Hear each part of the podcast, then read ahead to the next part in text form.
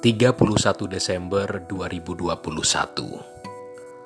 Penghujung tahun Sore hari di Surabaya Yang sedang hujan.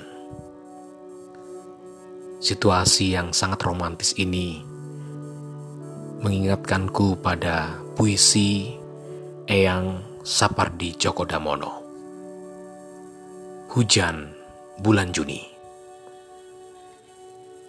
Tidak ada yang lebih tabah dari hujan bulan Juni.